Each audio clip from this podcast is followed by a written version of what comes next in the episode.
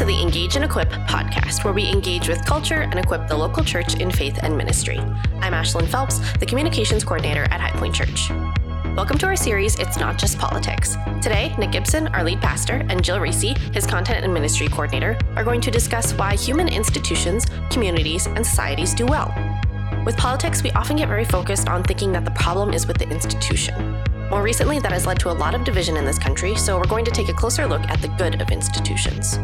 If you have any further questions or feedback, email us at podcast at highpointchurch.org. Thanks for listening.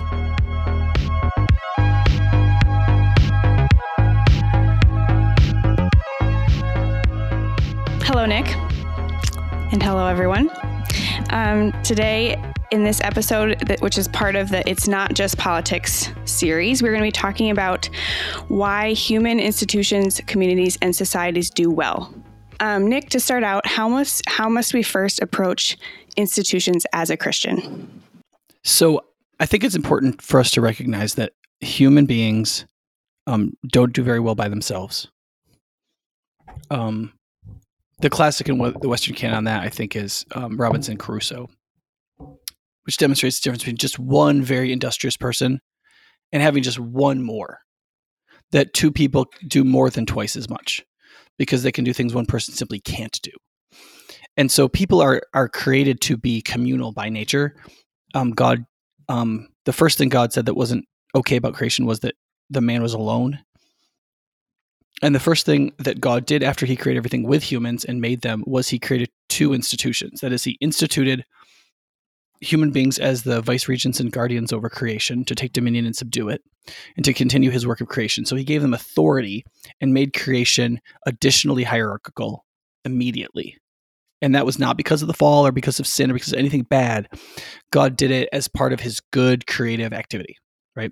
And then the second is that he created the institution of the family, which is God's first human institution in which he um, seeks to bless us by giving us a way of fulfilling the commission he gave us to fill the earth and subdue it, but also to be happy in doing so and to thrive and flourish as human beings. And it justifies his creation of creatures that take an extraordinarily long time to develop. That we we're we're the sort of creatures that without an inst- without institutions we would die. Like we literally couldn't exist because we require long term care unlike almost any other other animal on the face of the earth. So human beings are bound to co- cooperation, and we're bound to um, a certain kind of tribal structure of communi- of, of connection. You call it a clan structure, but like s- communities, humans tend to function best in communities of about 150 to 200 people, um, and then break down into sub communities from there. And so the state is a very unnatural institution, but the family and the clan and the neighborhood are actually very human institutions. So um, I think it's important. So so the reason why I think this podcast is important is we need to understand the nature of institutions and how they function in human life before we even have a prayer of understanding what the state is, how it can function best, how it can be healthy. And the reason why I think it's important to get back to first principles is that if you don't get back to first principles, then you will end up uh, at the mercy of talking heads that whoever sounds the most persuasive, the way the conversation is framed at the moment in the TV conversations that are being had or or whatever's being flashed on social media or put on the yard sign, um, that has ascendancy and that is deadly. It um it is hi- a highly corrupted form of conversation. Um, it doesn't focus on the real issues it keeps people from understanding the, the deeper structure of things and it, it leads to decline rather than to building. And just remember there's a fundamental principle about nature. It's so much faster to poison and destroy things than to create health and build things up. And so as christians being being called to be edifiers and builders and people who take dominion in good ways to, to produce flourishing for all people under god's good governance like we're supposed to understand this and there's plenty of evidence in the bible and teaching the bible for us to understand it mm-hmm. yeah so it sounds like what you're saying is that when we forget the structures that we need and that we've been created for and why we need them then it's easy to be persuaded by these solutions that other people offer it seems to meet something we yeah. need, but we don't remember what we were created for. First. Yeah, unknowingly we work against our nature and against our condition as human beings, and no matter how good your technique is or technology, when you work against your nature and your condition, you fail. hmm And you create hardship, decline, pain, injustice, etc. Yeah. So you started out by talking about the divine institutions of the family and the church, but how then do we view government in light of what the institutions God has created or um, what we were created for? And where does that fit into God's plan for us as humans? How do we think about government then as an institution? Yeah, specifically in relationship to government, I think we need to recognize that government is a is assumed in a way in creation, but it is created um, by necessity after the fall, especially executive government, that is kings or governors or princes or whatever, people who have the right to rule over you, um, is something that God explicitly rejects in the creation of the Jewish people. And then it's something that when he accepts it, it comes with one of the sternest and most terrible warnings in the whole Bible. Um, so, and I think people don't really recognize this very well. So in the in creation, God says to take dominion over the earth, to fill it and to multiply. And God understands and recognizes this is going to create a certain amount of human organization. That human organization is going to have hierarchy and authority in Mhm. it, and that is by definition governance. And so governments or governance, uh, with small g, is necessary for humans to obey God in the creation mandate. However, in um, First Samuel, when pe- when the people get tired of having Samuel as their leader, they don't want to just be told what is right and do it. They want somebody to do it for them or to lead them in Hmm. doing it. So they say, we don't want a prophet telling us what to do. We want a king to go to war on our behalf and to lead us out into war. We want we want that like everybody else has that. Why can't we have that? And the reason they didn't have that is because God had given them a law. And see if the people had faith and developed a virtue, they didn't need a governor or a king. They could just do what was right. And at the in the moments where this the nation had to come together to do something that on, they could only do together, like fight a battle, the prophet would call them together and they would fight their battle, right? And the assumption was that God would be with them and they wouldn't need chariots and horses and armies and so on. And so Israel was supposed to be individually, personally armed and demilitarized. And after um, Saul becomes king and militarizes part of the people of Israel, you get a lot more wars and a lot more battle, and he can start fights, and it's it's not great. But also the the main um, thing that Samuel says is, listen, the minute you have a government, the government takes. It doesn't just give; it takes, and it takes a lot more than it gives. And it and it creates injustices of all kinds. And the, the king will take, and then like if you read that section for Samuel, it's and he will take, and he will take, and he will take, and he will take, and he will take, and he will take. Secondly, in the Torah itself, when it anticipates that they will ask for a king, he said, "Someday you'll ask for a king." And here, if you do, which you shouldn't, the king has to do these things, and it's like not marry many women, not get lots of horses and chariots and stuff like that to build up his military, and he's supposed to hand copy a copy of the Bible himself, therefore be literate as well, Hmm. and he's to carry it with him everywhere he goes, and he's to read from it every day of his life, right?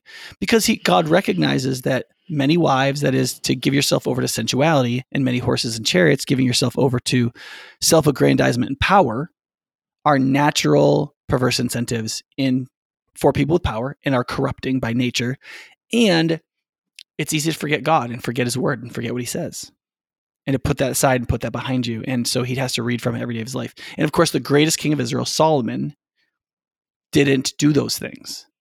And it literally, I mean, it literally says at one point when it talks about Solomon's corruption that he married many women and he sent to Egypt to get many horses. He literally did the opposite. And that's bound to happen. And then in the history of Israel, both in its centralized monarchy and divided monarchy, there's way more bad kings than good ones. And the good ones aren't that great. Right? There's David who's pretty darn good and that's about it. Everybody else like isn't Mhm. good. There's a few good kings in that they're better than most and they trust the Lord in certain ways. But political corruption is just rampant. hmm And it is only the prophets who keep bringing revival, which st- in some ways hold the position of the church today, disenfranchised from the government and yet speaking the word of God into the institutions of culture and their structures. That's a really that's really helpful. Um, yeah. So I, the re- one of the reasons I say that, Jill, is because a lot of people don't think any of that matters today. They Right, don't think any of those teach principles about how we understand governance, government, public policy, who to vote for, any of that stuff. And they that- do because those that- are universal human principles. hmm And that was going to be my next question is how then, so, I mean, that was God's chosen nation in the Old Testament. Right. And um, so, how does that then tr- um, move into the New Testament with Jesus? Because those kings that failed, even though some of them were good, like David, for the most part, those were pointing to, to the greater king, Jesus. And one thing I've actually seen in this election and the responses to it is um, some Christians saying, like on social media, etc., that like, well, Jesus is king, it's all going to be okay. And yeah, that's true. But what do we see with Yeah. like the engagement of human institutions with with Jesus Yeah. and in the New Testament? Yeah. I mean, it is true that Jesus is king and everything's going to be okay eschatologically in Right. the moment of glorification. But, you know, Russian Orthodox Christians were saying that when Stalin came to power and like murdered up to 50 million people. Right? So like that's that's true. Like theologically that's true. The grave cannot keep you forever and even if you're murdered by your government, you will rise in the end and be Mhm. one of God's martyrs and you will be glorified and rewarded and be with Christ forever and in the end it will be okay. Right? That's true. Yeah. And I don't But know. that doesn't mean it's not stupid right. to like not understand what's going to happen if you do certain things. And I do think that's some of how it's being used right now. I don't know the full motivation of Yeah. everyone saying that, but it's a simplistic like way to not look at the real issues that are happening now. And so and I don't think Right. Jesus engaged in politics or human institutions in that way. So I'm wondering how that develops in the New Testament. Yeah. Yeah. So a couple things about this because this is also really important because people will say what you said before. Yeah, but that's the Old Testament, and that was the people of God of our country and all that, right? There's a couple things to recognize. There is a certain kind of secularistic and sometimes feministic, um, and sometimes in America Afrocentric bigotry surrounding like, well, if we just get the right people in power, it'll be better. Right. So the secular bigotry is, well, religion destroys everything. And these were like all these religious kings. If you get all the religion out of there and people are just science based, then things will be better. Or if a woman was in charge, it would have been better. Or if, you know, or if the right race of people, or if somebody from an oppressed class got to rule. Well, the, here's the thing if you read the Old Testament carefully, all of those things happen. Hmm. Of. Yes, that is true. There are people of different ethnicities that are Yeah. that are the surrounding kings. There are mis- mixed ethnicity kings. There is a point where two women are running the nation. Both are the among the worst leaders in the history of Israel. They, things don't get more maternal when those ladies take over; they get more ruthless, right? And so, here's what you're supposed to take away from it: those Israelites had every advantage. They had every advantage. They had a moral law. They had God's destiny around them. God had given them a good land with natural resources. They had an expanding population. They were in a good era for trading routes and all of that. They, I mean, God was blessing them. They had prophets to tell them what to do when they didn't know what to do. I mean, they like they had everything God could give them to succeed, and they failed miserably. And it's not because the Jews are worse than most. It's that the Jews are typical human beings. hmm And so when we look at that, what we should see is not like, well, you know, it's the theocracy, blah, blah, blah. No. Human beings with every advantage did that. That's what we got. That's what you can expect from human beings. So think about that. Think about what kind of institutions you want to create governmentally, knowing that. And especially right now, knowing that in the last hundred years, the most murderous and unjust set of institutions in the entire world have been governments. Murder by government was one of the leading causes of Mm. death in the last century. Yeah, and the And point I think it might be the leading non natural cause of death. The point in that too is not that each type of person or each ruler or whatever was um like that was the core issue it was actually that we were are humans and they weren't trusting in god and so Right. um it- right? yeah, People think they would have been better than David, and you wouldn't have. Like, David was the man after God's own heart. Like, he was 10 times better than you and me. Like, and I don't mean that in like a hagiographic way, like, oh, he's a saint, he's Saint David. No, I mean like, God picked him out of the fields because he had a heart for him like no other. Like you think Mhm. you think you have a heart for God like like do you really think that's you? But he was king. And so he took some more wives and he cut some corners and he got in fights and like he and all of these things it's very difficult to stay godly in those kinds of mm-hmm. contexts. It's very easy to corrupt in little ways. It's very easy to just overlook things and not take care of stuff, like parenting his son Absalom, for example. Like, who knew that was going to blow up like that? He didn't, right? But it put him in all kinds of strange and awkward situations where it was very different to be godly. So, all right, so you get all that in the Old Testament. We should take from that that this is what you can understand, expect from certain kinds of human institutions and hierarchies, and this is what you can expect from the heart of man. Okay, now you come to the New Testament and you have Jesus, right? How does Jesus interact with governmental institutions? And the answer is to a certain extent, as little as possible. Right? And yet very little in the mystery of Jesus. The king. right. yeah. Right. Yeah, very little in the mystery of Jesus, right? Um, now, here's the problem people who are in power want to make everything under their jurisdiction. Because what happens is people don't like being told what to do. And so they move their interests away from what's being controlled into things that aren't controlled so they can be free. And so the people in power have to be like, well, that's under our control too. And then you move, they move what they want to do again. And then the people, well, that's under our control too. So what happens naturally when um, when poli- in politics is it moves to empire. It moves from from republic to empire, right? So because people keep moving away from control, right? So what that means is areas that shouldn't be political get politicized. And so then the Christian or the Christ is forced to speak into things that some people think are political, but that he doesn't think are political. Does that make mm-hmm. sense? So, for example, all the different factions of the time came to Jesus and said, Hey, aren't we right on this? Because what political leaders need to succeed is moral authority. And recognizing that Jesus had moral authority, they came to him to see if they could get an endorsement, right? Well, Jesus, aren't we right about this? And Jesus, Jesus didn't say, Look, I'm not going to be political. I don't want to get involved. Jesus answered their questions. Now, a couple times he was evasive because he didn't believe that the question was in good faith and it was designed to trap him. But when they asked him a question, just like, are we right about this? He gave them a straight answer. So, for example, um, in Israel at the time, there were there was a political struggle, religiously speaking, between two different rabbi guilds, right? Hillel and Shammai. And they had differing views on divorce. One believed that you could only divorce a woman for unfaithfulness, that is, adultery. The other believed that anything that displeased a man that he considered indecent, he could divorce his wife for, even if it was burnt dinner. Literally, I mean, that's literally in the rabbinical writings. And um, so they asked Jesus, right? Jesus in Exodus, when it says a husband can divorce his wife for when he, if he discovers something indecent, what does that mean? Is it his subjective idea of what's indecent, or is it objectively adultery? And Jesus is like, it's adultery, you nincompoops.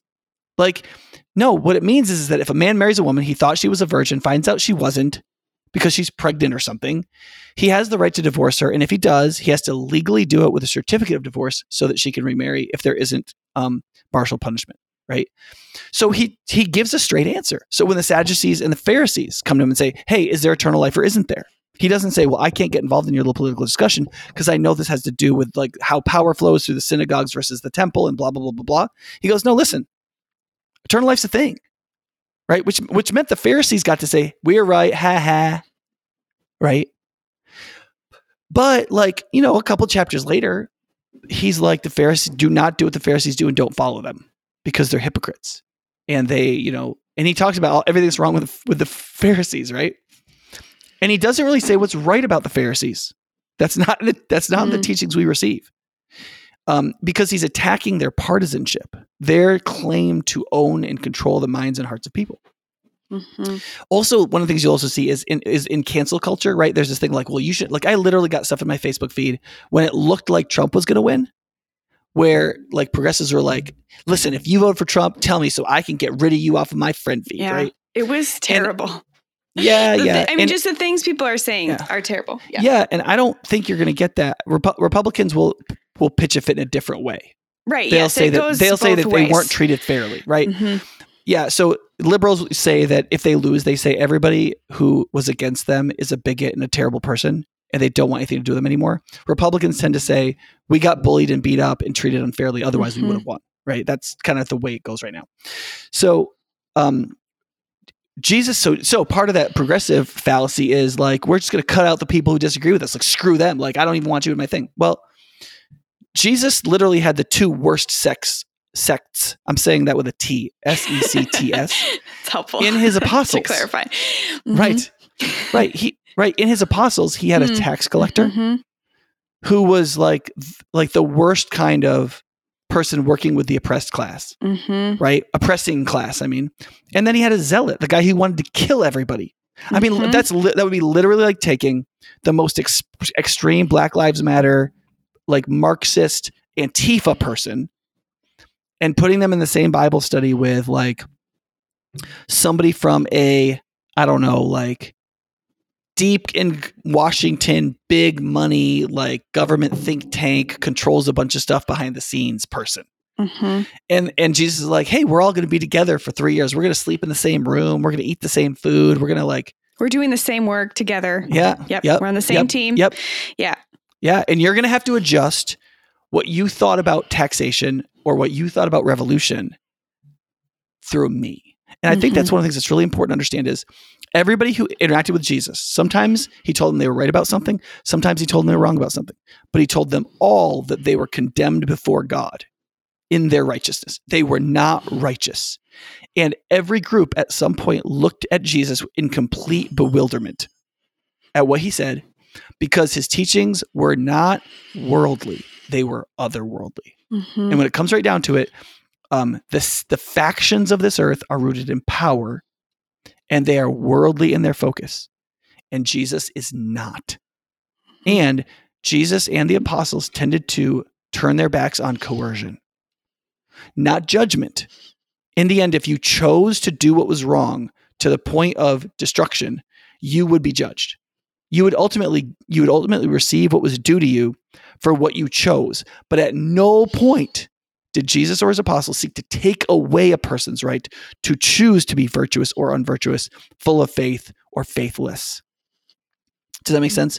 Not not to say that he didn't believe that people should be restrained in overt acts of evil, but but Jesus was not the sort of person who's like, you shouldn't let somebody be a progressive or a conservative or whatever.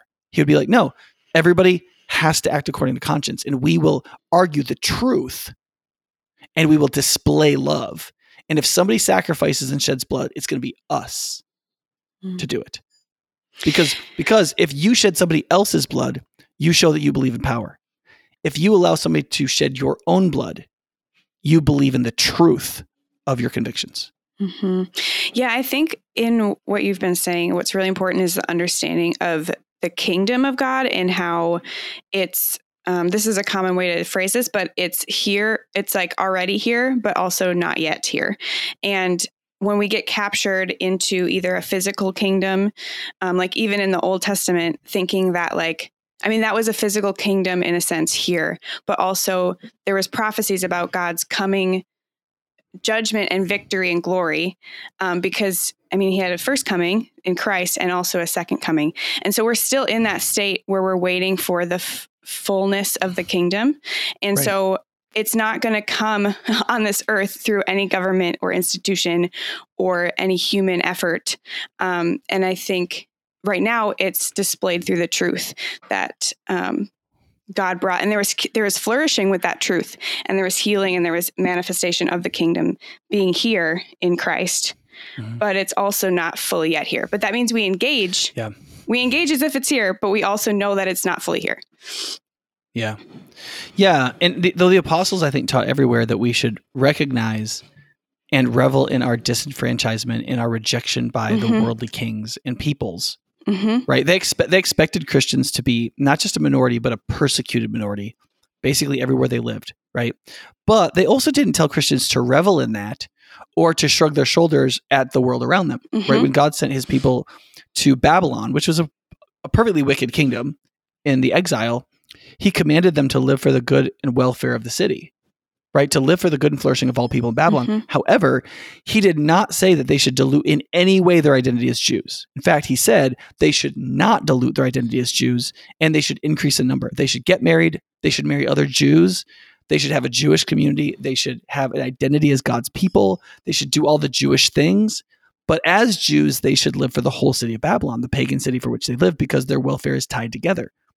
Similarly, the Christian, though we recognize that we are both exiles and ambassadors, right? We're exiles, right? That our citizenship is not, doesn't function the way we wish it could. And we can't make nice here. We really are not from here, so to speak. Our Mhm. citizenship is in heaven. But we are also sent by heaven to be ambassadors, to speak the truth in this city, right? But then also, it's the case that um, we're supposed to live for the good and welfare of the whole city and try to be as big a participant in society as we can be, right? Mhm. And those things all kind of work together, and you have to kind of, Mhm. you know, figure out what that means Mhm. for you, and and that takes prudence in decision making. Mhm. That's why I don't think you should hate other people who are trying to sort that out. And I think in the you know in our present context, you can sort that out in a lot of ways, Mhm. depending on a bunch of assumptions that are easy to dis- disagree about. Mhm. Including I think feeling like the Democratic candidates are the best choice or the Republican ones. Mhm. Though I have a preference for sure. Um, I don't look at the person who makes the other decision in good conscience and say, you're a bad person. I might think they're naive. I might think they're uninformed. I might think that their thinking isn't accurate or correct. Right. But I don't think they're not a believer or a bad person or anything like that. Mm. Right. Yeah. And and those things like you were talking before about power and like how we want to take power, but with that we want to take judgment. Um, and we want to judge for ourselves what is right or wrong or good or bad. And so um, when we look at the king, Jesus, he is he is the king and he has all authority, but he's humble and he's a servant and um, he speaks truth. And that like those are the things that are powerful about him. Um, Yeah. So, and yeah. judgment is by definition an act of power. Right. Yeah. So if And you're going to do it, you better you better have the end. right to do it. Yeah. And that's one of the reasons why Jesus is like you be, you need to be real careful about judging people because if you don't do it right, it can lead to your damnation. So Mhm. right, if if you don't use the exact same measure on yourself that you use for other people, it could lead to your damnation. So be real careful. So and that that's why those passages are not talking about discernment and telling other people what's right or wrong. If I tell somebody, listen, you can't you can't commit adultery, you can't walk out on your wife. Mhm. I'm not going to hold a gun to their head and make them not do it, but I can tell them morally they can't follow the Lord and believe in Him and obey Him and do that. That's I'm not coercing him. I'm not making him stop. I'm not. I'm not taking Yeah. power, and I'm not saying he's going to hell. I'm just saying that doesn't accord with the truth. What you're doing is not moral. It's not good. It's not God's will, and that's a fact. And they can say, "Well, you're trying to like manipulate me, or you're trying to force me." Yeah, but I'm not. Right? You can still walk away and do whatever you want. And you're like, yeah, but you're making me feel bad. Well, that's up to you. Maybe that's your conscience telling you you're wrong. Right? So, like, I that that's the appeal I'm supposed to make. The only power I have is appealing with the truth to your conscience. And if you are uh, if you are a upright person in the sense of being faith filled and faithful, you're you listen to your conscience. So yes, the truth is coercing to the righteous, but um, to the unrighteous, and that's why the righteous use the truth to speak to others and respond to the truth when they're spoken to with it. That's why it says in the book of Proverbs that that um, you rebuke a wise man, he'll love you, because all he wants is his life to conform to the truth, right? But if it's about power, then it's just a fight. hmm Yeah, getting back to institutions as a as a topic a little bit um, more. You you we talked about principles that we can take from the Old Testament and New Testament about institutions and the human condition. Um, do you want to talk more about that? Otherwise, I want to talk about what we do and how how we tell if an institution is corrupt and what we do in that situation.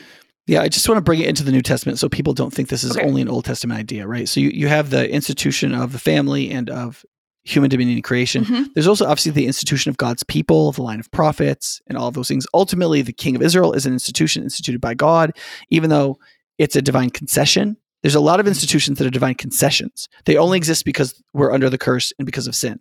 And they're just better than the alternative. And government is one of those, right? Uh, Um, government order is better than anarchy. And so here it is, but it's not inherently good, right? So, but then in the New Testament, you see this like Jesus institutes a church. Mhm. Like he gives words of institution, he gives it um, an authority structure. He gives it apostles and leaders. He he does all kinds of. There are. I mean, yes, the church is an organism, but it's, it's a body, but it's also an institution, Mhm. and it can never be less than an institution as the local church and the body of Christ in the world. Right? He talks about it as the kingdom of God. That's an institution. It's a government. Right? And then when you get to people like the Apostle Paul, not only does he have a very well, fairly well-oiled machine of ministers moving around him that there is a hierarchy to, but when he talks about the structure of the church in relationship to what the apostles were taught by Christ, it has st- structure and authority and the capacity for discipline and rules about money and all kinds of things and charity that are institutional functions. And so I think it's important to recognize that both in the Old Testament and the New Testament, Mhm. not only are are um, institutions talked about, do we see examples of them? Are we given warnings about them? Do we see how humans interact with them? But we also see that the church is and contains institutions, and that there are two institutions that should be fundamental to every Christian's life the family and the church. And then others that we must interact with as citizens in this, as people in this world, Mhm. including government. Obviously. Yeah. And so all of those institutions, though, that God created are good. Um, any institution can become corrupt because we are sinful people. Um, so All institutions are prone to corruption and have a propensity to corruption. Mhm. Right. Mhm. Yeah. Not just that can happen, but it is, you can assume it's happening.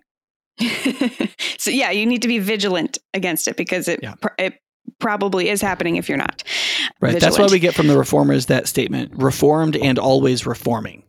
Because they wanted to reform the Roman Catholic Church, but then they were like, but it's not like we're not going to be corrupt in 20 minutes. So you have to have this idea because, because and that's the opposite of the idea that of traditionalism that like what's been done is good, just do more of it.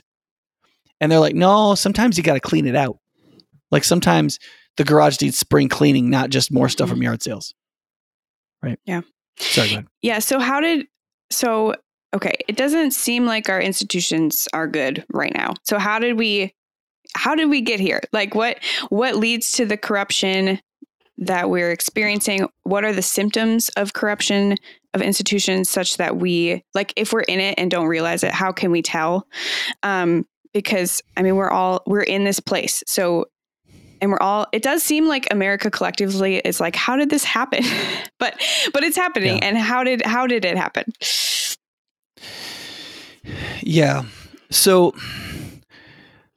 there's gosh, there's a lot to say about that. Mhm. Um, when when there isn't the presence of strong institutions, what happens is what happens in the biblical book of Judges, where it says a number of places that everybody does what is quote right in their own eyes, and you get essentially anarchy, right?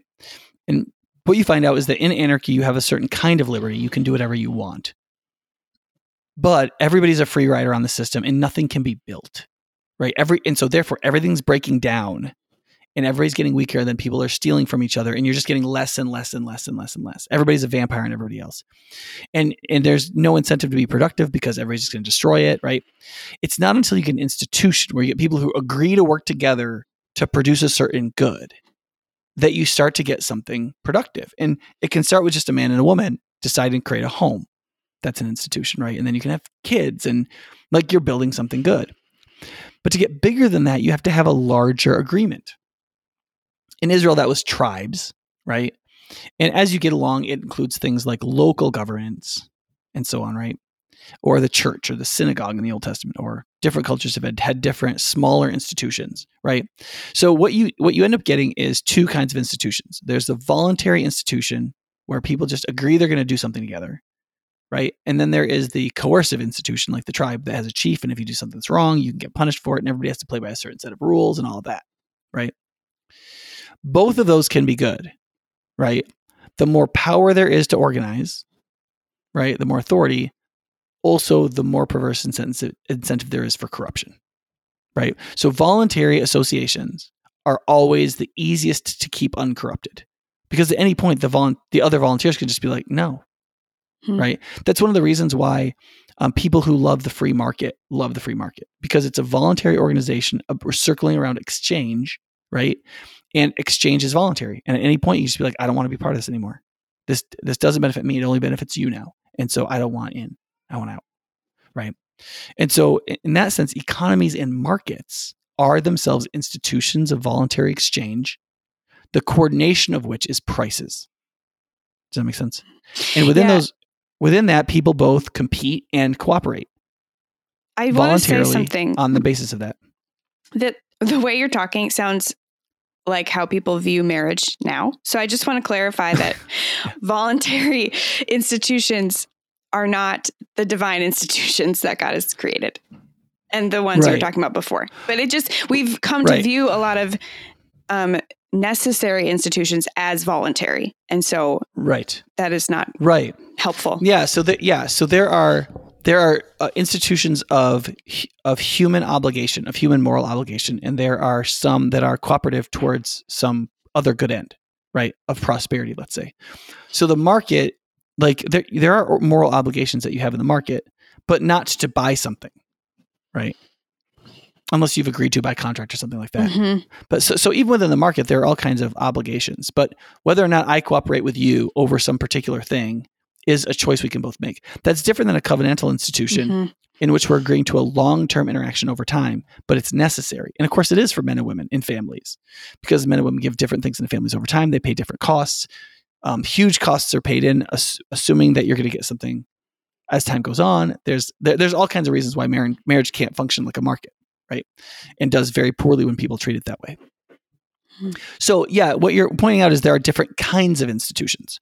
And one of the things I think that's very confusing for people now in America is we're confused about what kind of institution each institution is. Mhm.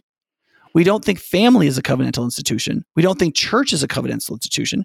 We behave as though government is a covenantal institution, right? We have no idea what kind of institution commerce is. I didn't even think of it ever as an institution until now. So. yeah. Like people think commerce is like we're supposed to enforce moral rules now and cancel people and like advocate for things politically and like instead of just exchange like productive work with each other right because you know the market should do that kind of work. Well the market is very poorly ordered to do that kind of work right? So so as people are more confused about what constitutes these different institutions what authorities they have why they function that way and so on we don't know what they're for. And so we don't know what they should be doing. And so we're just kind of making it up as we go along. Generally speaking then what modern people do is they look at what they think needs to happen and then they try to accord the power necessary to do it to one institution or another whichever one they trust the most or whichever one is operating in that in that space at the time Mhm. Yeah. So there's a lot of christians that have never thought whether or not the government should be engaging in charitable work they just know that we have a big welfare state and it does so i guess that's what we should fund right rather than to be like well i don't know if i mean Mm. if you get power through votes and if you're able to give people money through programs isn't there a really ugly incentive set there You know? Yeah, and other reasons obviously it reminds me of what we were talking about before in the warning to the Israelites in the Old Testament with the king that the your the control will be given over to the king. And I think um I think that we do that as humans. We also give the control over because we don't again in charity it is easier to support a government or whatever institution no, thinking they give to charity thinking then i give to charity so it also does it does remove the responsibility because we're giving over control um, so it's vol- i think Mhm. it's voluntary and it happens to us and uh, when we don't realize it's happening yeah because um, there's a lot of people who be like listen i pay my taxes to the welfare state. They help people. I'm a good person. And they're like wait a second. Are they helping those people? Is it working? How is this going? Right? And they're like well that's see like if you push that on them they don't think that's their job right? But any person who engages in charitable contribution it is their job to know whether or not they're doing good rather than harm with what they give right? But nobody would accept that because they just they give to the administration of the government and think well th- there ends my moral obligation. And one of the things that's also the case with government is everything runs together in governments. So it's very difficult to fix individual things. Like if you're like okay wait we should fix the welfare state in these three ways. Well how are you going to do that? Because if you vote for the republican party they're going to radically change it. And if you vote for the democrat party they're going to expand it. Like who's going to do these three fixes that you think should be done right? No one. So what do you do? Right now you're stuck in this binary choice that's winner take all where you can't actually improve things based on your convictions and you don't have what the founders called um, multiple um, laboratories of experimentation right? So like they believed that the states would all do different things and people would all do different things. And what was best would arise out of all these different practices. Well if you do it all through the government and there's just one huge bureaucracy telling everybody how they have to do it you don't have any laboratories of experimentation hardly right mm-hmm. so because people so so part of the the argument and the vicious one that exists between americans relative to governance is we don't even know what the government is for we don't talk about it we have no idea what it's for what mm-hmm. it does mm. well what it doesn't do well and we don't have the conversation on that level and so then we just want to jump to who we should vote for which ends up being a question of who's the good guy and who's the bad guy usually based on how they're portrayed in the media. Right? Which is a terrible way to make decisions. Because what you're doing now is you're you're looking at a power-based decision in relationship to institutions that are struggling for wealth and power in how they are doing what they're doing. And it's just, I can hardly think of a system more prone and filled with corruption. Right. And it's not like it's not like I think news people are bad or politicians are any worse than anybody else. If I was a politician, I'd be just like a politician. And if I was a newscaster or person, I'd probably be just like everybody in the news. That's not the issue. The issue is with institutions is is this the sort of institution that would lead to human flourishing or not? Hmm. And in order to know that, you have to understand something about institutions and a good bit about human nature and the human condition. Mm-hmm. Yeah. So, because how how then do we at this point um, engage in reforming what is corrupt and working for flourishing? Um, which I think, I mean, that does involve us being part of it. Like we can't just say, "Well, this yeah. is this is terrible. I'm out." Um, we're we're in it. so so what do we do in it in this position that we're in? Um, I, I, think that you have to do a number of things. The, the, first thing is, is, that I think, um, I think the Roman Catholic social theologians are right about the concept of subsidiarity, that we should do things at the most local possible level. Because institutions function best out of shared values and shared trust, right? And so, if you trust an organization as large as the federal government, it has to be blind because you there's no way to know anything about what's going on. Right. Now, in theory, you could have watchdog organizations like the press, but even even so, I mean, especially with the modern press with so few reporters now, I mean, there's because of newspaper circulations are so low now, the available capital to hire investigators in the news media is at like an all-time low. And so because of that, you really I mean, the news really isn't going out and investigating things like they used to, and it's harder to find things out than it used to be. in certain ways. So the idea that they can watch an ever growing federal government with an ever shrinking number of reporters, even if those reporters wanted to report everything well and they weren't in bed with these groups and so on, is probably naive. What I can watch over is what's going on in my local church. I can look over like what's going on in my local school board or my local mayor race, maybe even. Does that make sense? Mm-hmm. So, in some ways, looking at smaller institutions in more local situations and um, presumably voluntary associations as well. So one of the things that's very sad about institutions in America is the um, the intentional voluntary organizations are going away. They were they were gangbusters in the 1880s through about the 1960s or 70s. Could you give some examples of those? Oh yeah, yeah. Kiwanis Club, Shriners. Oh okay. VFW, um, G.K. Chesterton said when he came to America, and this is in the maybe the 20s and 30s, he said you'd walk around and people be wearing like 30 buttons. Like, you know I'm talking about? Like the little mm-hmm. like metal button with a little pin on it that you'd pin on yourself. And mm-hmm. it would like be some association you were part of. Like it like so I mean if you go to when I was a kid, when we went to Erie, Pennsylvania, there were like 15 different cultural clubs there was the Italian American Cultural Club, and there was the Polish American Cultural Club, and there's a little uh, cultural club. There was the um, the Beaver Lodge and the, or I'm sorry, the Moose Lodge, and there was the Elks Club, and there was the, there were all mm-hmm. the people are like, what the, the, Masons, and they're like, what do these people even do? and the answer is is, well, in many cases, it was a place for men to get together and be men in productive rather than destructive ways. Right? Which Hmm. we underestimate the need of. But then, in addition to that, they did a ton of fundraising and volunteering and stuff for and in their community as an institution. Right? Like my son, Jude, had numerous surgeries. I mean, tens, if not hundreds of thousands of dollars of medical care um, from the Shriners when we were in Florida. Right? We got better care than the university hospitals, and it Hmm. was literally 100% free. Wow. And it was a great hospital, the Shriners.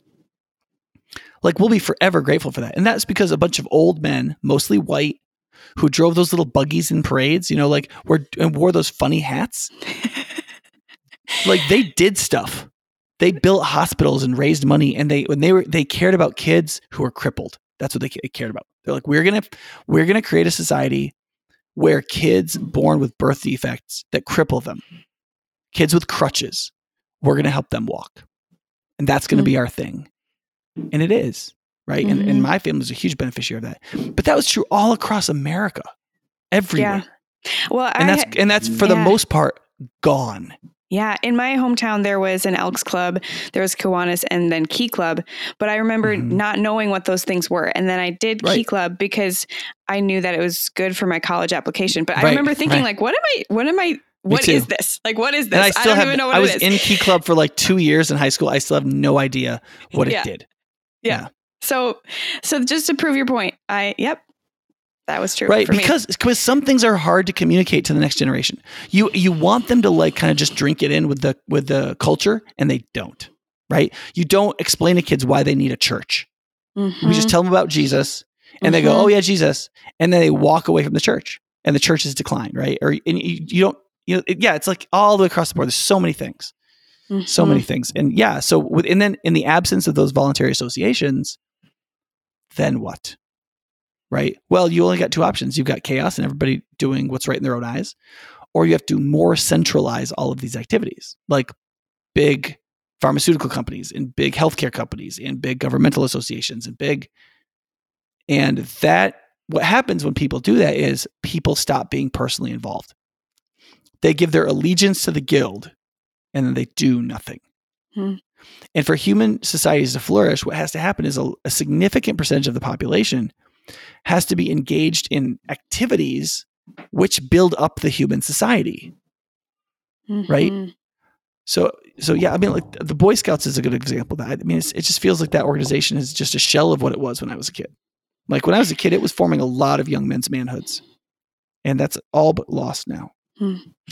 right The church can be this kind of thing as well because of the variety of people that are hopefully in the church and Mhm. um, the variety of gifts and skills and backgrounds um, and the concept of discipleship of like raising up the next generation. I don't think the church always, I think the church has forgotten in many ways what it is um, for, but I think there's that potential there in the church for, and I think the American church has gotten away from that in some sense because we've professionalized a lot of things. And so Mhm. the importance of voluntary service in the church um, gets at what you're talking about too. Yeah. Yeah. To, to that, that point, and that gets a couple of things, right? So, one of them is we will value institutions to the extent to which we understand how they function um, in forming great human beings, right? Mhm. And, and other human dynamics. And so, like, if you don't think human beings need what the church has to offer, then why is it important? Right. And so you have to understand those things. The other thing I think Mhm. is important is to recognize that when you don't understand that institutions are supposed to form you, you see institutions as opportunities for a place of vanity and selfish ambition that is a place for your own performance right so you stand on that institution as a stage but you don't conform to its its formational actions. So like donald trump's a good example of this right? Like donald trump wasn't really formed by the republican party. He wasn't made by the republican party. He chose to stand upon the republican party and to do what he wanted to do right? Now in some ways yeah there's a relationship between him and the party and all that kind of stuff but like in a lot of ways he stood on the party and performed right? Um, i think uh, uh, uh, alexandria ocasio-cortez would be an example of this in the democratic party. Like she like she's she's not being formed by that party. She's standing on it and being like look at me. And it's it's working and she's changing it. She's forming the party. It's not forming her. Mm. does that make sense? Hmm um, whereas if you go into the marines i've i use this example i commonly use right? You go in the marines and like you don't go hey the marines are going to get me a thousand likes. No no no no they're going to make you do a 10,000 push-ups, you know, but like when you come out, you're you're going to be less yourself um as differentiated and more forever you're going to call yourself a marine. Like I was with a guy in his 60s this week and he was like I'm just an old marine.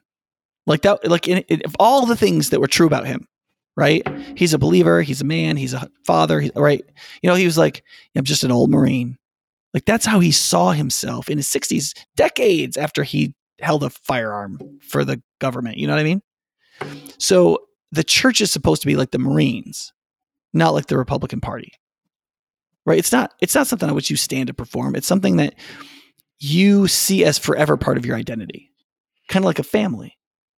Right? Like I'm a Gibson. Mhm. Like there's a lot about me that's very just Gibson.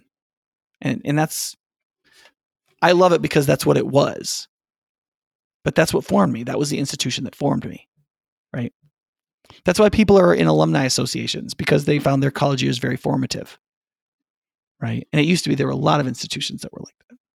So I think one of the things to think about is so how you how how do we then interact as Christians with those institutions so that they flourish, right? Yeah.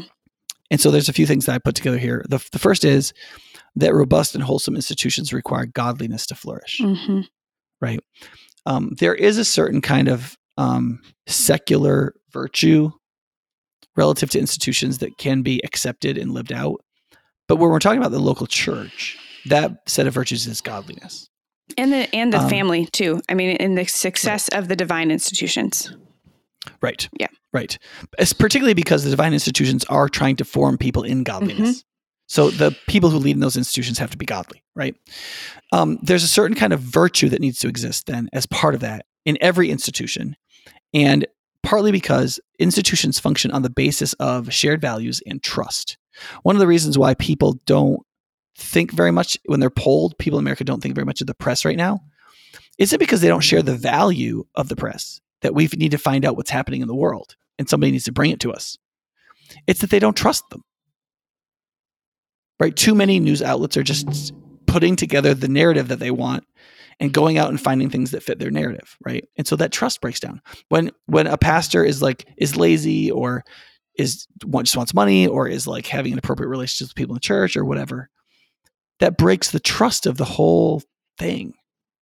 And so one of the reasons why I have very strict policies about money that like I don't ever touch money, everything we do for spending money goes to the congregation or the elder board, whatever, is because I'm trying to steward the trust people have about money and about therefore giving to our institution. Because what I know is is that our institution, people participate in it on the basis of trust and shared values. And part of that virtue is that in an organization or an institution, you will only do what you are allowed to do under the agreements, formal and informal, in the institution. So there are certain things in our bylaws, for example, that say what the senior pastor is supposed to do and Mhm. not supposed to do. And I do the things I'm supposed to do, and I do not do the things I'm not supposed to do. And um, and some of those are written, and some of those are unwritten. And I abide by the ones that are written and unwritten, unless I explicitly bring it up and say, "Hey, here we have this basically this tradition. I don't think we should do it anymore." And I get people to agree beforehand. Mhm. And the reason for that is not because I don't have the guts to like do something different. It's because I'm shepherding trust and bringing unity in a group of people towards a shared goal. And it's not your Right. platform. It's Right. it's Right. forming you just as much as it's forming other people. Right. I am I have a, a trust, a stewardship in the church as its pastor. It's not my church. Like I don't I don't hardly ever refer to High Point as quote my church. It's the Lord's church. I've been given a stewardship trust. And I'm just waiting till somebody like it's like in Lord of the Rings where the Gondor has the steward who isn't king. I'm, j- he's just supposed to taking care of things until the king gets there, right? That's all I'm doing. And in some ways, just till we get another pastor too. So because the idea is is that when I'm gone, the institution goes on just like it did when I was there. Because it wasn't about me. I didn't perform on this institution. I served it so that it could flourish, right? hmm Um, I think the second thing is structuring the institution so that it's forming the people in it, not that the people in it use it to perform on. I think that that's important hmm as well. I think humility and accountability. I think leaders have to be humble, um, and avoid the quick and corrupting effects of power. Like you, you have to have a theology of power and how it corrupts people, and you have to have constant vigilance about it against other people and yourself. And you said leaders here, but I think that's true for anyone within the institution too, because we're Mhm. all creating, we're all, the institution is forming us, but we're also creating that culture. Yeah. Yeah. And to quote C.S. Lewis, one of the biggest problems with this, with with corruption and and trying to figure out the way things are going bad and fixing it, is Lewis says that human beings are almost always one cycle behind. So the very thing you're concerned about is actually the thing to be least concerned about. And it's actually the opposite to be concerned about. So let me, let me- like one example presently is right now in America, if you ask somebody, what's the biggest danger in America?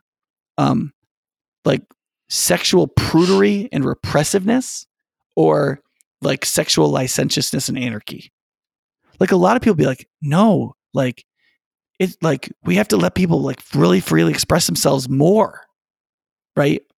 Meanwhile, our, our culture is coming apart at the seams from people's unwillingness to make commitments and wanting to express themselves sexually however they Mhm. feel like it. And yet they're still kind of like, no, no, we got away from all that like uptightness of the 50s and we're like, we're still being liberated. And you're like, no, sweetie, you got plenty liberated like in the 70s, 80s, and 90s. And the culture started to fall apart. And it's time to make a commitment and realize that you misunderstood sexuality and sexual freedom happens best inside the context of covenantal like commitment, right?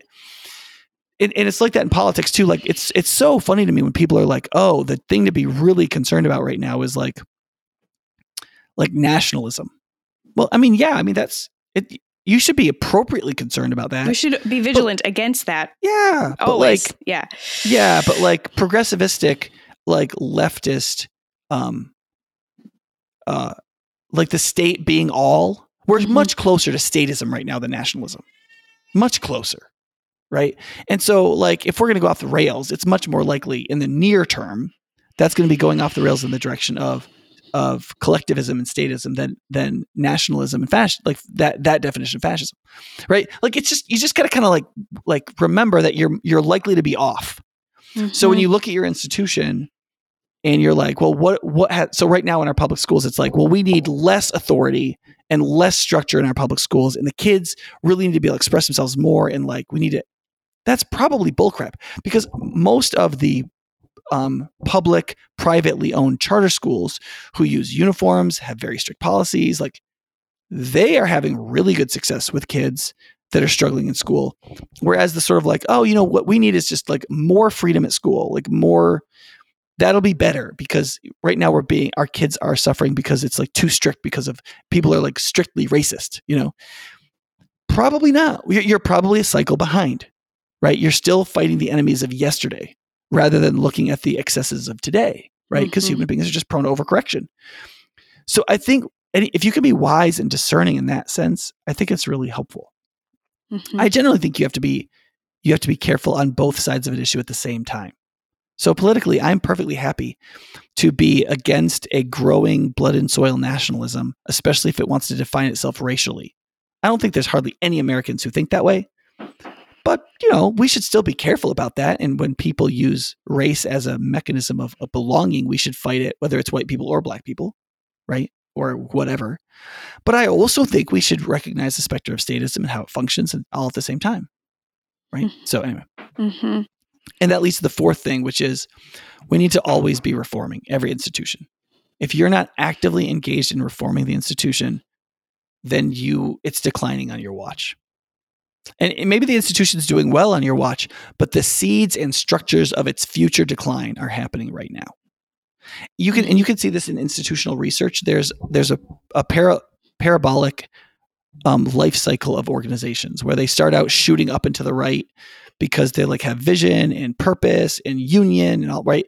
And then at some point you have to institutionalize it because you've got too much growth. You've got to like organize people, right? Mhm. So it creates a structure of bureaucracy and hierarchy.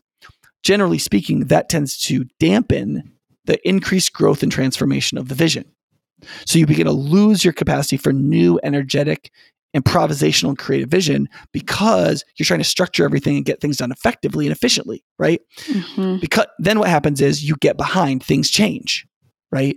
And you don't have fresh vision. And when people try to bring up fresh vision, the bureaucracy stamps it down because it's trying to do things effectively and efficiently. We don't we don't have time Mhm. for all this rethinking of everything, right?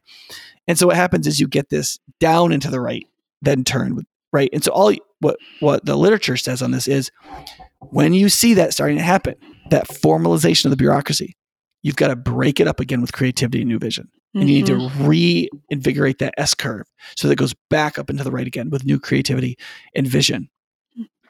That is like right when you think you've got something, you need to start reforming it Yeah.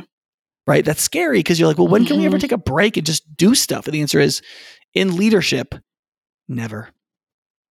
And you're doing both. I mean, you do have to have structures and and rhythms and things that your your people can depend on you for, but you do Right. have to be, have creativity right at the same time. Yeah. Oh, yeah. So there's stuff at High Point Church that we've been doing the same for a long time. My whole time I've been at High Point. At some point, we're going to change it. We've made changes here and there, but we've also kept a lot of continuity as well because I don't necessarily want people in church to feel like the changes are big changes. I don't want them as the like participant or the like the end user, like the person who comes into worship and feel like they can't worship. But at the same time, like for example, there's a digital revolution happening. It's fundamentally changing the nature of our society. Right? Like Mhm. there's I, I want to say it's like 40% of people right now are perpetually connected to the internet. Like every moment. Um the watches are doing this. Like because now you can have a watch on, you're just perpetually connected. Yeah, I see it. Yeah, I have one on Yeah. right now. Jill just showed me one. Where and, and they say like in five or six years, it's going to be over seventy percent Hmm. of people will be perpetually connected digitally. And people are like, look, you can't just preach in a building and think anybody's going to listen to you because we're going to talk over technology. There's not going to be any interacting in the traditional way it used to happen. It's only going to be through these mediums. And so if you don't change for those mediums, you're done, right? Well, we're making changes, but hopefully not faster than we need to. Like we're reformed and always reforming. We're like trying to make the changes we need to on the timetable. But that means I don't get to relax. hmm If I'm leading an organization, I have to constantly be seeking its health now in terms of stewarding trust, but also its future health and being ready and discerning what's Mhm. coming and preparing it for that. Yeah. And so I need to be reformed and always reforming what's going on. hmm Yep. Yeah. All right. What's the next thing? I think What you have to be more things? honest out loud. Mhm. Yeah, sorry, there's more stuff. Um, so having a healthy institution requires candor. What that means is it has to be small enough that voices matter, right? Or it has to have mechanisms so that voices can come up. So at High Point, we have like congregational meetings where people can stand up and talk. People can type comments into the comment section in our weekly worship services. Um, all of our emails are published, and we invite criticism from people.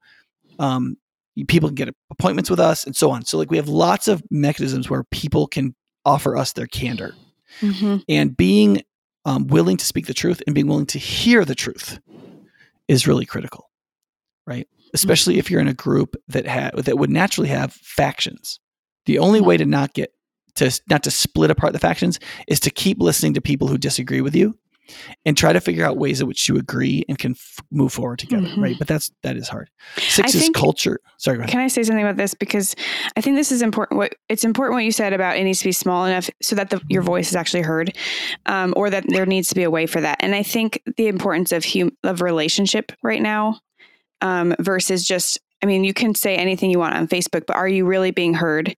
And are you really? Is that really candor? You know. And so I think knowing that getting to a more local level of institution where your voice is heard and where candor can actually happen with kindness and productivity is important. Yeah, Yeah, I agree. I agree with that. And I think that's one of the reasons why it's really good to be a member of a local church and to go to congregational meetings or things like that or town hall meetings and listen to what's happening and and speak back to people about what's going on. Um, Mhm. is that's all really important. And also your participation and loyalty matters. I remember Don Mhm. Carson saying when he was in Libertyville, he was concerned with some stuff happening in the public schools that his kids were going to. And he wanted to just go in and tell them what to do because he has like an IQ of 160 and like he's an extremely accomplished person, speaks multiple languages and blah blah blah, right? But he's what happened is his wife went to volunteer in the school every week. And she did that for like a few years. Mhm. And then she went to the principal and said, Hey, this thing is happening. Like, do you realize this? Is this what you want to happen? and like the school changed right through that through that woman's christian influence because she was part of the community that was small enough that they knew her and they wanted to please her they like they they she wasn't an abstract christian demanding something she was somebody who worked hard with them every day to accomplish something Mhm. does that make sense and so Yeah. um and so getting inside being part of the culture being part of the people but that kind of thing okay the, the Mhm. sixth thing is culture which is um, you need to agree upon certain sets of rules and follow them and they have to be enforced and they have to be enforced on you and the higher you are in the hierarchy the more important it is that those rules are enforced that there's transparency and that you submit to them the reason that why a lot of people at church trust me is because they can submit to me because i submit to what i should i'm supposed to submit to if people think i'm submitting to god his truth and our church's rules they know that they can submit to me right? Nobody who isn't willing to submit to authority can have authority according to scripture. And so um, having a culture in which that's important i think is is a big deal. And then i think the seventh thing and last is to embrace the ordinary which is institutions are ordinary things. They're daily day in day out in that sense they're boring but they are what make up the fabric of life. And they're the reason why things are better than they otherwise would have been and they are incredibly essential to our flourishing. Mhm. and so you have to be able to recognize like i'm going to be part of this thing for 20 years. Like if you have three kids at a school that's like a 15 that's like a 15 to 20 year gig right um, or longer. I mean if it's a, if it goes through grade 12 and you've got three kids that's likely 20 years right? Well you're going to be interacting with that institution for 20 years like and it's going to be real ordinary but like Mhm. how do you want to order your life so that that institution becomes better rather than just treat it like a consumer? I send my kid i should get certain goods and services. If i don't i'm going to complain. Mhm. right? Well people listen to people who build up the institution rather than just use it does Yeah. that make sense Yep. Yeah. so It's good. I mean, if you're a member at a church or a volunteer at a church, that you know, when you say something makes so much more difference than if you like just come and you're like, this isn't good enough for me. Well, you're like, well, I mean, I care, but not as much as if you stood shoulder to shoulder with me Hmm. and embraced the ordinary of doing the work of this institution. Mhm. If that was true, then what you would say would, would matter a lot more. Mhm. There's a lot of younger Christians and just prissy Christians who are kind of like, listen, when you get it right, I'll commit to doing stuff. And that's just, I mean, that's just no way to live. It's not God. I mean, there's so many things wrong with it, but it just, it doesn't lead to the flourishing of any kind of Mhm. institution. You got to put your hand to the plow. And you see that in the divine institutions. In the family, you commit first. and Yeah. then you build the thing and refine and reform the thing. And then with churches, you you have to Yeah. commit to a community before you can help build it and reform it. Right. Right. Yeah. And because of that, Christians need to rehabilitate the concept of duty in their minds. And they also need to uh, try to understand as deeply as they can the moral obligations that they have that are not libertarian in nature. I've talked about this a couple times on the podcast, but libertarian duties are duties that fairness requires, right? So, like if I, but it's it also recognizes that nobody should coerce you and you should be able to do what you want. So, abortion is a good example of this, where like if you don't want the child, then you don't have any obligations to the child because you didn't choose them and you don't want them. And if you didn't choose them, you don't want them, then you're not, you don't have a duty to do anything about it, right? But of course, the minute you're pregnant, you're a mother, right? And mothers, by the moral nature of things, have duties to their children. The foremost of which is to nurture them and not kill them, right? And so, like, that's just a different way of thinking morally. Like, you, you have to recognize no, there are some moral obligations you have, whether you choose them or not, and whether you wish to continue in them or not Mm-hmm. right? And then there's a third concept, which is um, things that you choose that you can't unchoose, which are covenants, right? And marriage would be that. Like marriage is something you can choose that you can't unchoose. Mm-hmm. So making sure that we take in all three of those different kinds of moral frameworks. There is the inherent natural moral framework that God gives the universe and reveals to us. There's the covenantal moral framework of irrevocable moral choices and unions that we make. And then there's the libertarian framework based on fairness, which is um, we take on responsibilities because we choose them. And then we're responsible to them because we've chosen them. All three of those function in the life of a Christian because they're all valid. And we need to we need to recognize that and have a wider moral vision. Once you realize those other two realms of a of uh, of moral obligation, especially the third, the natural one, the one that is inherent, right? Well, then you realize that you have to commit yourself to the things that you have a duty to. Well, what are those things, right? Mm-hmm. Right. And one of those, Yeah. if you're a Christian, is the institution of the church, of the Mhm. local church. Yeah.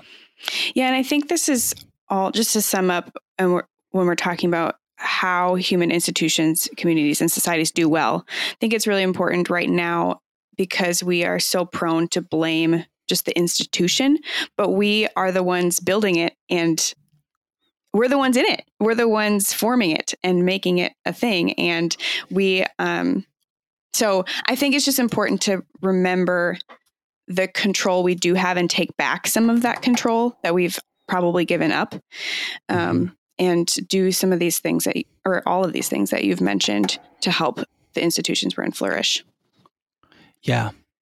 Yeah. We all have to accept the fact that there's going to be that human flourishing will depend on many, many people being significant and inconsequential parts of larger ecosystems for good.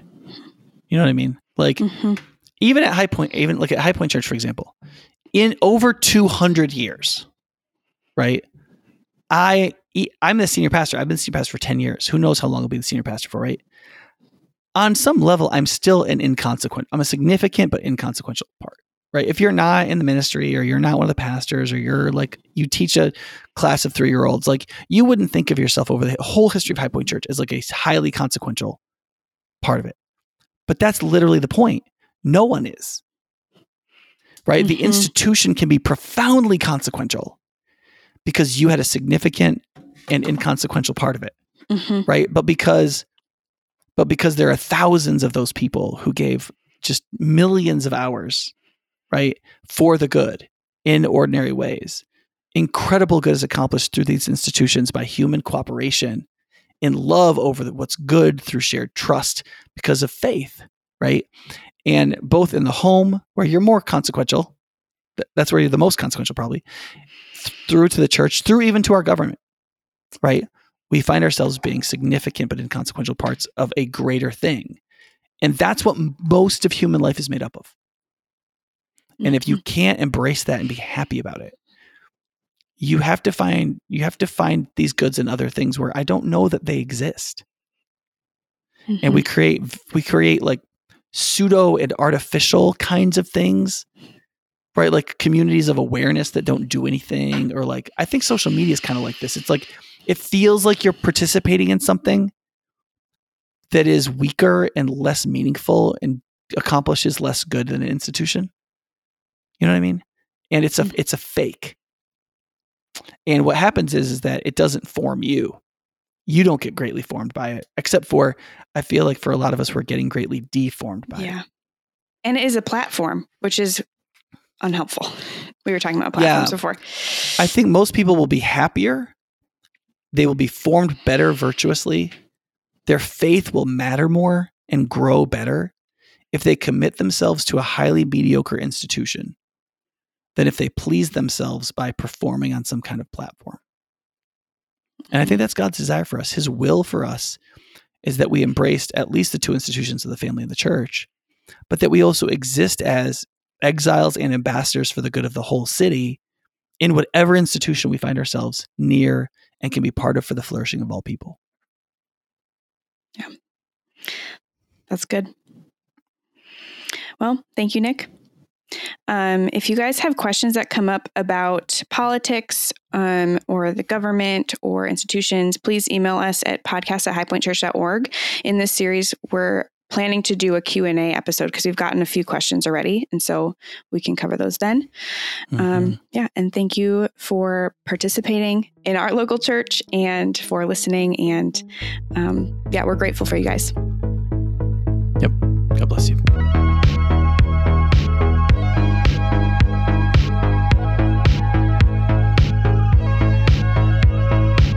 For listening to this episode of the Engage and Equip podcast.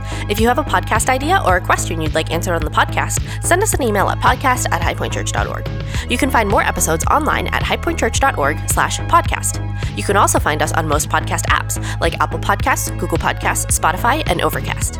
If you are listening on a podcast app, hit subscribe to get notified of future episodes. We hope this episode was helpful to you as you grow in becoming a more substantive disciple and a part of the local church.